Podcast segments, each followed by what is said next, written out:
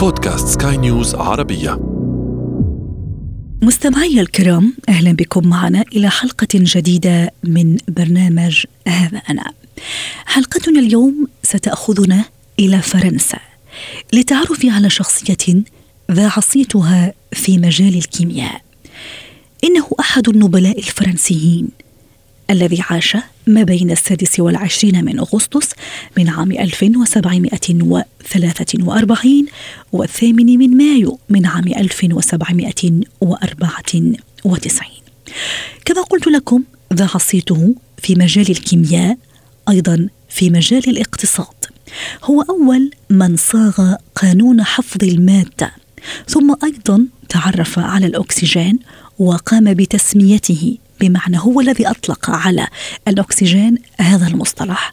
كان ذلك عام 1778. ثم فند نظرية الفلوجستون. تتساءلون عن هذه النظرية، سوف أطلعكم عنها في سياق حلقتنا اليوم. شخصيتنا أيضا ساعدت في تشكيل نظام التسمية الكيميائي، وعادة ما يشار إلى هذه الشخصية بأنها أحد آباء الكيمياء الحديثة. إذن لن أطيل عليكم وأترككم في متابعة حلقة اليوم من هذا أنا.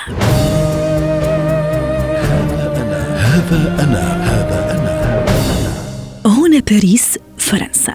نحن الآن في اليوم 26 من شهر أغسطس من عام 1743. سأعرفكم على عائلة دو لافوازييه الأرستقراطية النبيلة. هي عائلة فرنسية من النبلاء الفرنسيين. كان في هذه العائلة يزدان فراشها بطفل سمي أنطوان. عاش حياة أرستقراطية ونبيلة في كنف هذه العائلة التي فقدت لاحقاً رب الأسرة أو رب العائلة، فاضطر الطفل أنطوان دو لافوازييه أن يعيش لفترة في دار للأيتام. في هذه الفترة أنهى أنطوان دراسته الابتدائية والثانوية. في نفس الوقت أظهر الطفل أنطوان اهتمام كبير بالكيمياء والرياضيات، وحتى أيضا بعلم الفلك. ثم أيضا في فترة من الفترات كان مهتم بمجال الأرصاد الجوية، متأثرا بمعلم الفلسفة الشهير في هذا الوقت أبي نيكولا لوي دو لاكاي.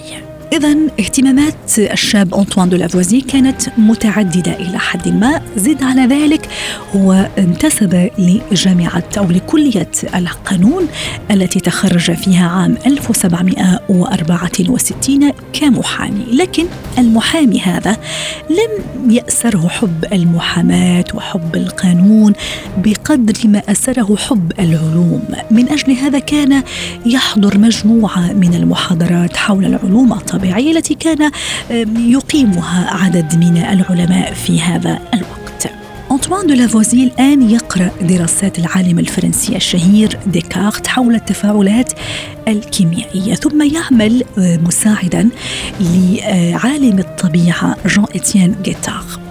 ثم أيضا يتدرب بعد هذا في مجال الجيولوجيا. لاحظوا معي اهتماماته متعددة، وفي مجالات عدة من كيمياء، من أرصاد جوية، حقوق، علوم، وحتى الجيولوجيا. أيضا تدرب في مجال الجيولوجيا، وهذا التدريب سيسمح له لاحقا في المساهمة بوضع أول خريطة جيولوجية لفرنسا. بمعنى أنطوان دو لافوازييه كان من بين أوائل الأشخاص الذين وضعوا خريطة جيولوجية لبلاده هي فرنسا. في عام 1764 أنطوان دو لافوازييه ينشر أول أبحاثه العلمية حول خصائص الكبريتات المعدنية. إذن بدأ الشاب دو لافوازييه يخطو أولى خطواته نحو مجال البحث العلمي. الآن نحن في عام 1771. أنطوان دو لافوازييه يبلغ من العمر 28 عاماً. في عز شبابه أنطوان دو لافوازييه يقترن في هذه السن بفتاة تصغره ب15 سنة، بمعنى فتاة تبلغ من العمر 13 سنة، تدعى ماريان بيغيت بولز. هذه الزوجة الفتية في هذا العمر الصغير سرعان ما تصبح السند والعضد لزوجها الشاب، تساعده في طموحه، تكتب معه، تساعده في تجاربه العلمية، بل أكثر من هذا راح تتعلم اللغة الإنجليزية حتى تترجم له أعمال علماء الكيمياء الإنجليز. أنتقل بكم الآن إلى الفترة الممتدة بين 1777 و 1787. أنطوان دو لافوازييه يكتشف غاز الأكسجين وغاز الهيدروجين، ثم يعد قائمة بالعناصر الجديدة التي اكتشفها، ثم يتخذ لهذه العناصر والمعادلات الكيميائية رموزاً لها ليستحق بذلك لقب مؤسس علم الكيمياء الحديث. بمعنى الرموز الآن اللي نحن في هذا العصر نعرفها عن الأكسجين والهيدروجين وباقي أيضاً العناصر الكيميائية برموزها، كان أنطوان دو لافوازييه أول من وضع هذه الرموز. أيضاً دو لافوازييه بعد هذا يكتشف أو بمعنى آخر يفند نظرية الفلوجستون. هذه النظرية كانت تذهب إلى أن كل المواد الموجودة هي قابلة للاحتراق، ثم هو لافوازييه فند هذه النظرية.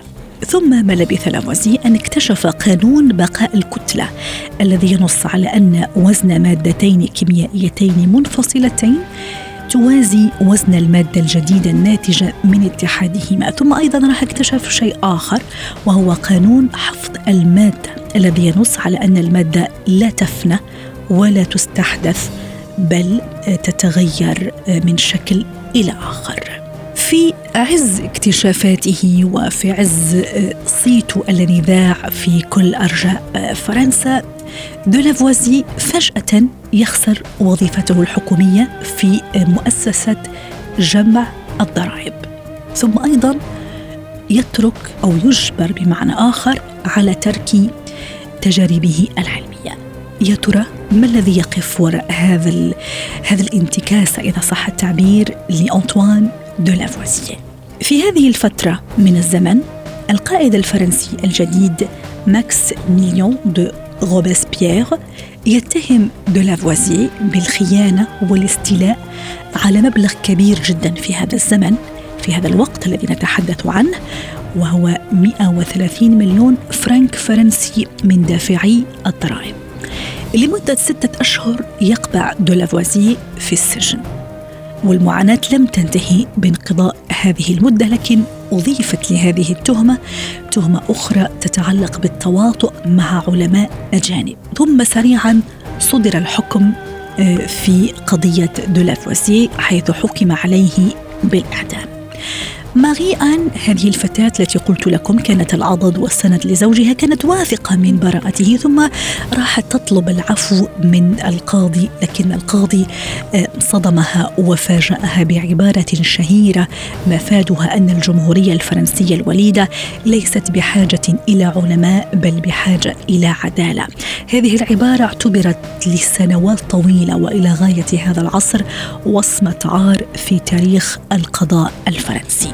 صبيحة 8 مايو من عام 1794 كان يوما مفصليا في دو لافوازييه، يد المقصلة امتدت إلى رقبة هذا العالم الذي بالكاد بلغ 50 عاما وأنهت حياته.